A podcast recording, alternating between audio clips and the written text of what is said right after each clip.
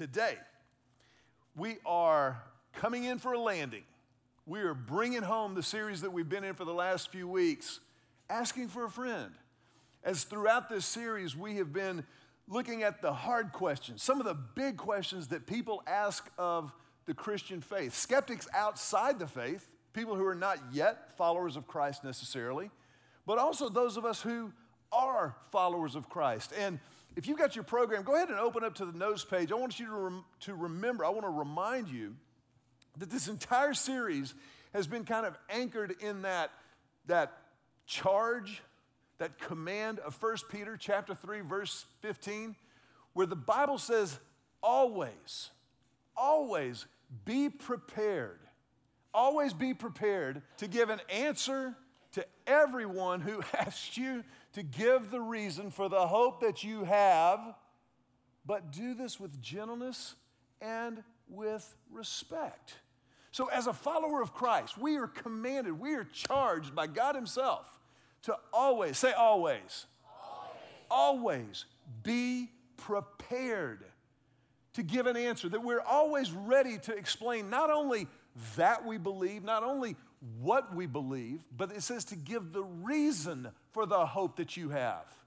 Be able to explain why you believe what you believe. And I don't know that we necessarily have saved the best for the last in this message, but I believe with everything I have, we have definitely saved the hardest for the last, maybe the biggest for the last. The question that we're taking up today as we ask for a friend one more time this week is, why does God allow suffering?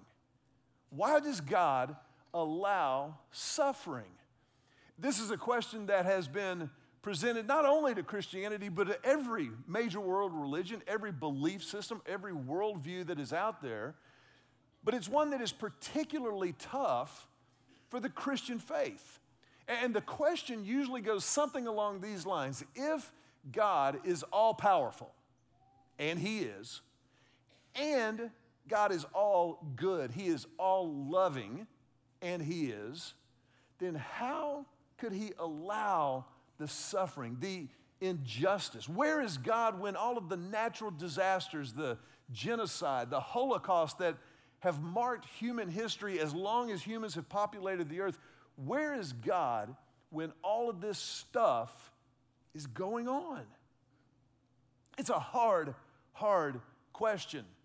John Stott was one of the great minds and thinkers of the 20th century. As a Christian theologian and philosopher, Time magazine actually named him one of the 100 most influential people of the 20th century. I think we have a picture of John.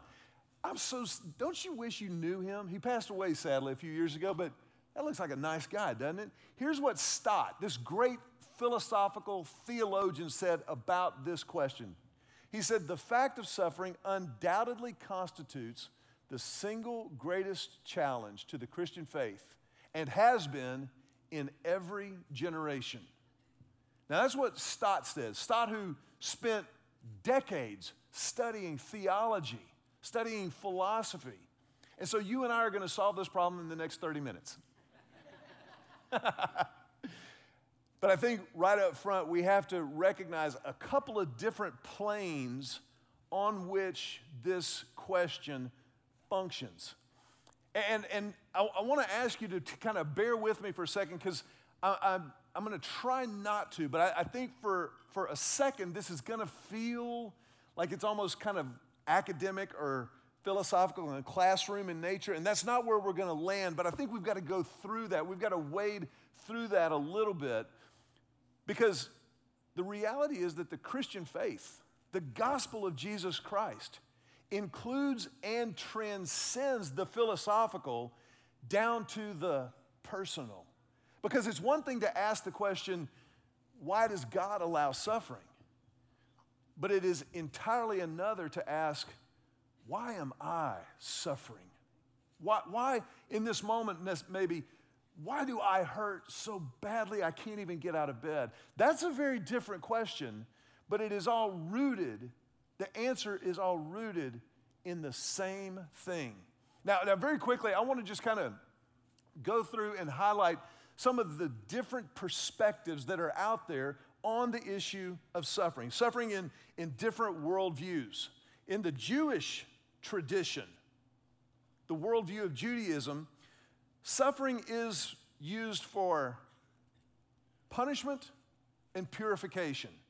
This is consistent with what we read in the Old Testament, that God used suffering of his people Israel to draw them back into a right covenant, into a right relationship with himself, and that through their suffering, their faith was actually purified. That's the Jewish perspective, and of the different worldviews, the closest one to the Christian perspective, but there are some distinctions, as we'll see in just a second. The worldview of Buddhism says that suffering is inevitable in life. Buddhism says that suffering is the result of unfulfilled desires. Our unfulfilled desires. The original Buddha himself, the enlightened one, that's what the word Buddha means, was actually a nobleman born into Indian aristocracy, and as such spent his childhood in the palace. But upon venturing outside the palace walls, he witnessed the suffering and the injustice of humanity and began to question existence. And it was through that experience that he started to seek enlightenment. And in the Buddhist perspective, once we achieve complete enlightenment, then we escape the pull of our earthly desires, and therefore we escape suffering. That's the Buddhist perspective. Hinduism says that suffering is our fate or our fault even. This is the result of karma.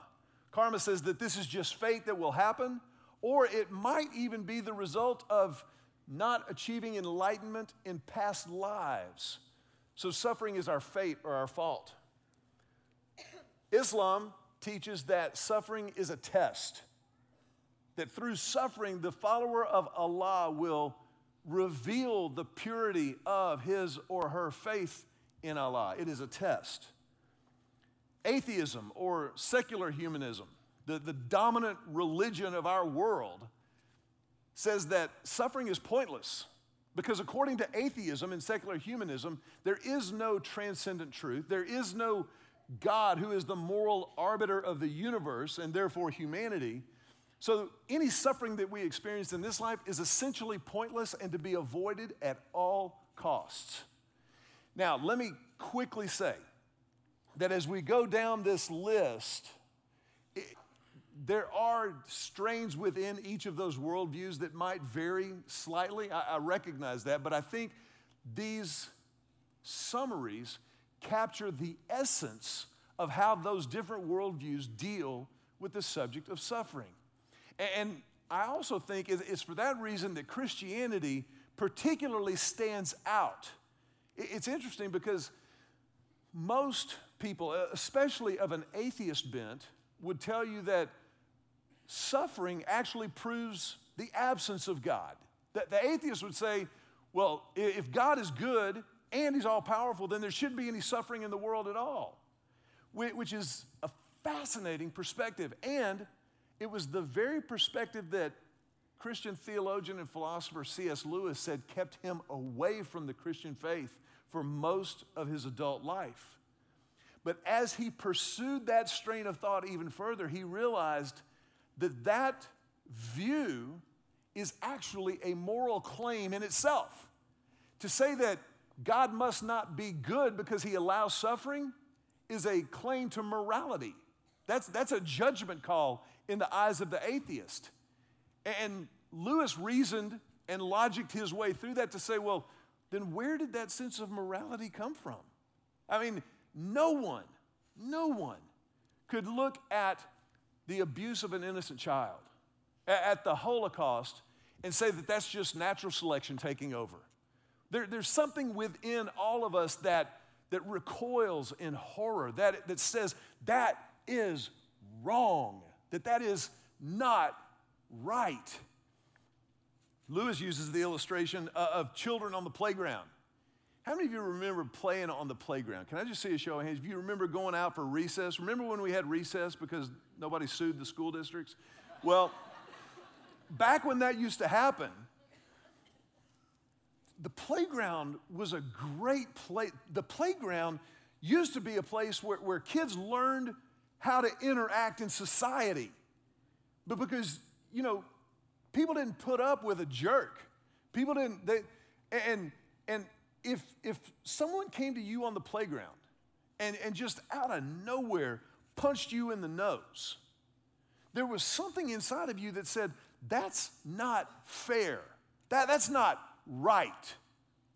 And Lewis goes on to say that, by the way, you're exactly right about that. It's not fair and it's not right. But where does your sense of fairness come from? Where does your sense, my sense of right and wrong come from if it's not baked into us by our Creator? It's this sense of justice that ultimately points us to God and not away from God. And it is for that reason that Jesus transcends the philosophical questions about suffering and makes it incredibly personal. Here's what Christianity, thank you, here's what Christianity claims about suffering. Jesus says, I am with you and will use it. Jesus says, I am with you in your suffering and I will use your suffering. I will draw purpose out of what seems purposeless. I will make this count for my glory and for your good. That's a staggering claim that none of the other worldviews even attempt. The other worldviews, as I said, Judaism is the closest in that it says it is for punishment and for purification. It is to draw us back to God the Father. But even in Judaism, we see the doctrine of suffering. We see this perspective on suffering falling short of saying, I am in it with you. Jesus says, I am with you. One of his names is Emmanuel, God with us. And so when we suffer, when we hurt, we know two things. Number one, we know that we're not alone. We are not alone in our suffering. And number two, Jesus tells us that we're not crazy. This is not a figment of our imaginations. It's not just because we have unfulfilled desires, that suffering is actually real. And we don't go through it alone.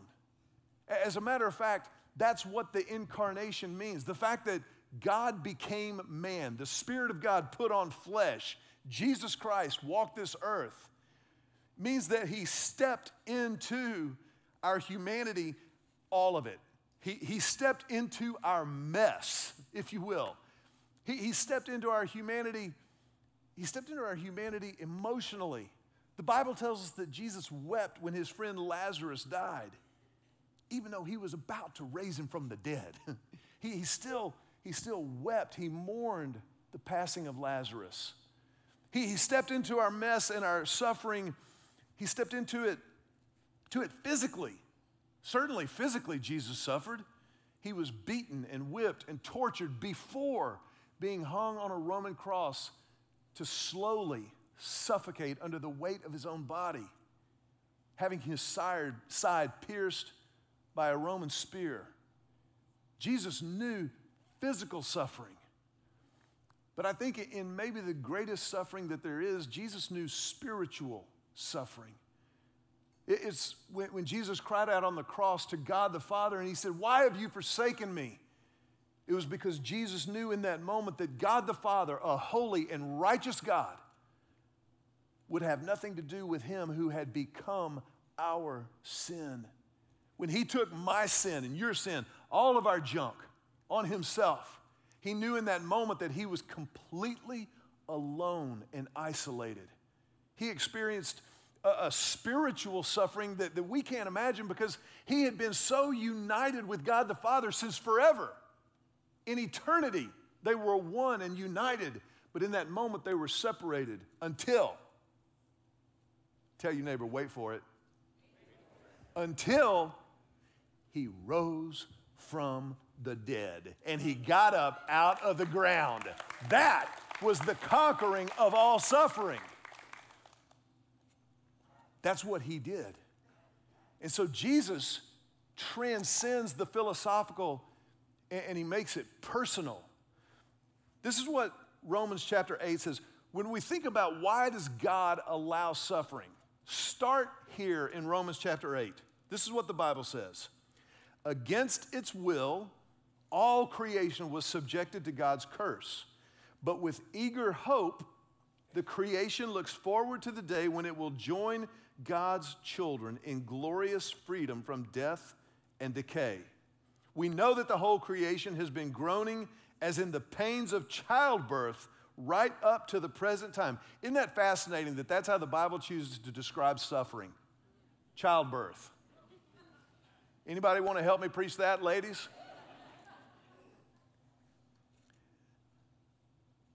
But this is a really significant passage. Against its will, all creation was subjected to God's curse. Now, this is taking Romans chapter 8 is going all the way back to Genesis chapter 3. In Genesis 1 and 2, God has created the heavens and the earth and everything that populates it. But in Genesis chapter 3, humanity chooses to walk away from the blessing of God. When God holds out life and hope and purpose and meaning and fulfillment, we have the choice to participate in that or not. And if we choose to walk away from that and step into death, purposelessness, sin, then God allows that. So we choose to walk into the blessing or the curse. And the curse of God, a lot of people will say, well, then why did God create us so that we could choose the curse? Why didn't he just make us so that we would never choose to sin? Great question. Great question. It's because of love. He created us because he loves us. He created us for relationship, and therefore he created us with a free will. If we're created for love, then it has to be our choice. You see, our choice to step into, to respond to God's grace initiative. Creation itself was an act of grace. And we choose to step into that or not. But it is God's justice that allows the curse. Is there a curse? Yes. But it is the alternative to the blessing. We must have free will if we're going to choose to love God back. He first loved us. This is a massive gift that God gives us the choice. He gives us the choice. He gives us the choice because it's a relationship. And when we choose the curse, that is sin. You see, I really believe that for all of our technological advances and all that we do understand, I think a lot of times we trivialize, we minimize sin. The Bible says that our sin grieves the heart of God, that it grieves God. Now, ultimately, God's judgment does involve the wrath of God, the anger of God, the righteous, pure, and holy anger of God. That's real. But don't forget the grief. And when you understand the grief of God, I think there's a deeper motivation to stay away from sin. You see, I think a lot of us, we are the product of our Puritan and Catholic forebearers. That like somehow God is just always mad. He's just always hacked off and looking for somebody to smite.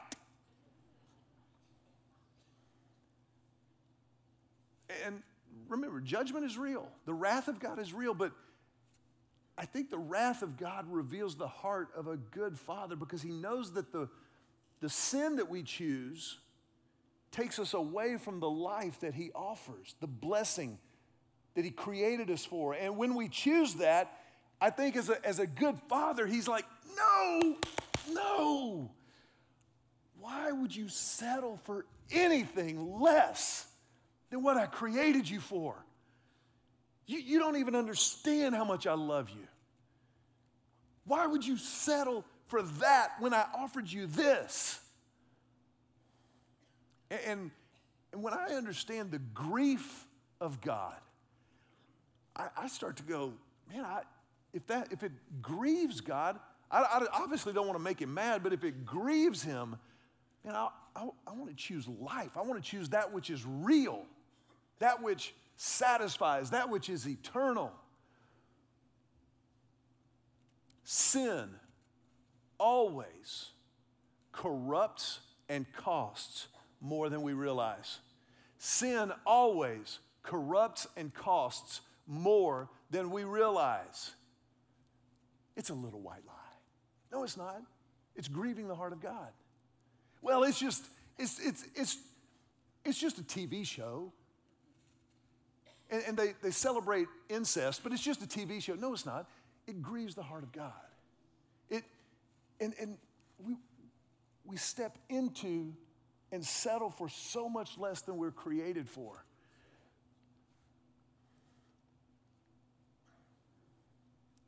Here's where it gets personal. Look at verse 23 in Romans chapter 8. Now remember, all of creation has been groaning.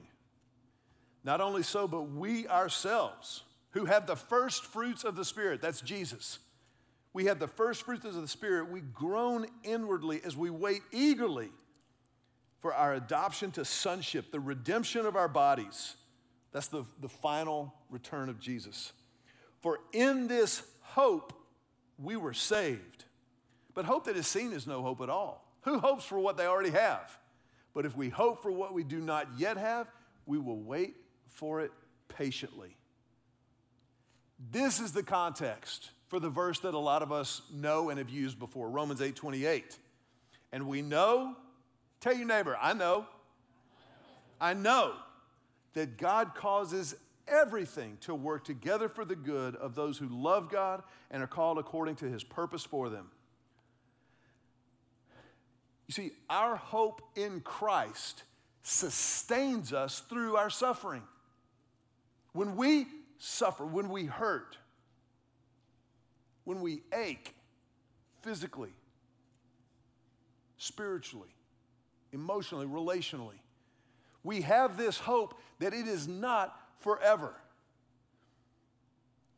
Romans 8:35. Can anything ever separate us from Christ's love? Does it mean that he no longer loves us if we have trouble or calamity or are persecuted or hungry or destitute or in danger or threatened with death? No. Despite all these things, overwhelming victory is ours through Christ who loved us. This is the eternal perspective. Yes, this life can get hard. This life can be really, really tough. The Bible never minimizes suffering. It never says it's a figment of our imaginations. As a matter of fact, Jesus said, in this world you will have many troubles. You know what? You ought to encourage your neighbor right now. Turn to your neighbor and tell him, you're going to have trouble. Now, some of you may not receive that right now. Some of us right now, man, things are great. Texas won. The economy's up. Unemployment is down. Just make it rain, baby. Jesus promises you will have trouble. It'll happen. But, he said, take heart. Literally, take courage. Do you know that courage comes from the same word that gives us heart? Core, heart. Take heart. Be courageous. For I have overcome the world. His resurrection proves he wins. He wins every single time. Now, there will be setbacks. There will be battles lost, but the war is won. This is the hope that we have. When he rose from the dead, he promised us and proved we could trust him. I want to go back to a verse that I did not read to you at the very beginning. Check this out. Romans chapter 8, verses 17 and 18. Now, if we are children of God in Christ, if we are children, then we are heirs, heirs of God and co-heirs with Christ. If indeed we share in his sufferings, in order that we may also share in his glory. I consider that our present sufferings are not worth comparing with the glory that will be revealed in us. Now, if you're not familiar with the life of the Apostle Paul, you might be tempted to say, what does he know? Well, just for openers, he was beaten, he was shipwrecked and left for dead, he was abandoned by people he trusted and loved, he was not believed to be a real follower of Jesus, he was tortured, he was imprisoned, he had to work outside of the ministry to pay for the ministry. Paul was well acquainted with suffering. He knew what he was writing about here. He wasn't just talking in abstract philosophical concepts. He was writing from the heart of one who knew suffering and the heart of one who knew Jesus. He said, I've been through the ringer. So when he lists all these things, we have trouble, we have calamity, we're persecuted, we're hungry, we're destitute, we're in danger, threatened with death. No, overwhelming victory is ours through Christ who loved us.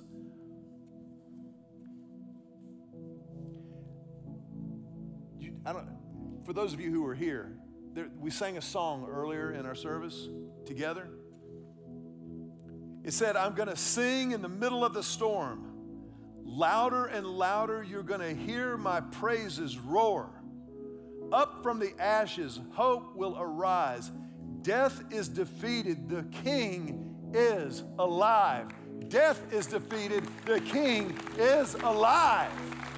This is our hope. Don't miss this. This stuff is real, y'all.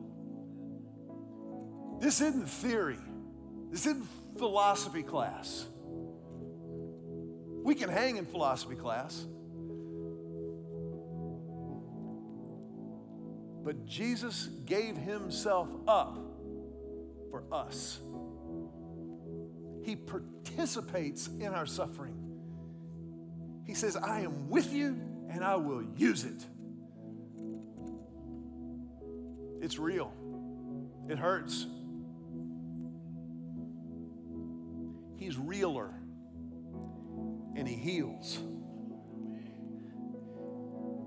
And he's invited you, like he's invited me, into a relationship with himself, to be made whole and complete, to experience him, not just eternally, although that will happen, but also right here, right now, when the days are good, bad, and ugly. He says, this is salvation, that they might know you, the one true God, and Jesus Christ whom you have sent. For God so loved the world that he gave his only Son, so that whoever believes in him will never die, but will have eternal life. I think a lot of times we think about eternal like that's what happens when we die, and it's true. I don't know if you've read the recent statistics that were released. The death rate amongst human beings is 100%, with one glaring exception. My Jesus, the one who rose from the dead, with the promise of a new life for anyone who would believe in him. A new life that starts here and now and reaches into eternity. I want to ask you to bow your head for just a brief moment. If you're here today and you've never stepped into that hope, that promise, Why not right now? Why not choose to believe him, to respond to his grace, and step into the blessing of his life, his hope, his truth, and his grace?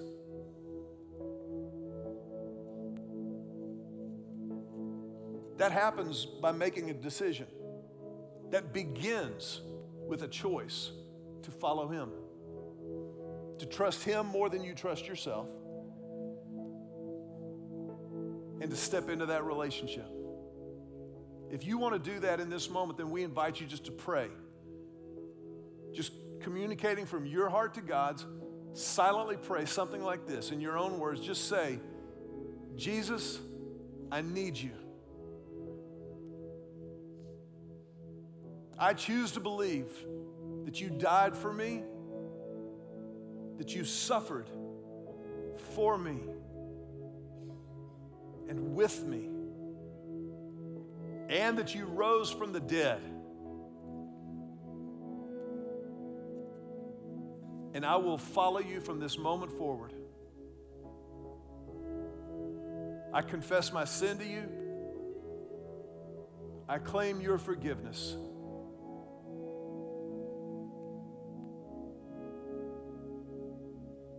And I pray this prayer in your name.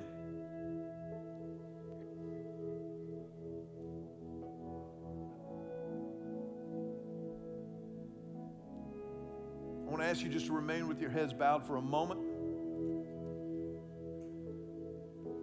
because this moment is too big to just let it slide by. And as a church, we want to help with what comes next, because this is just the beginning, if that was your prayer.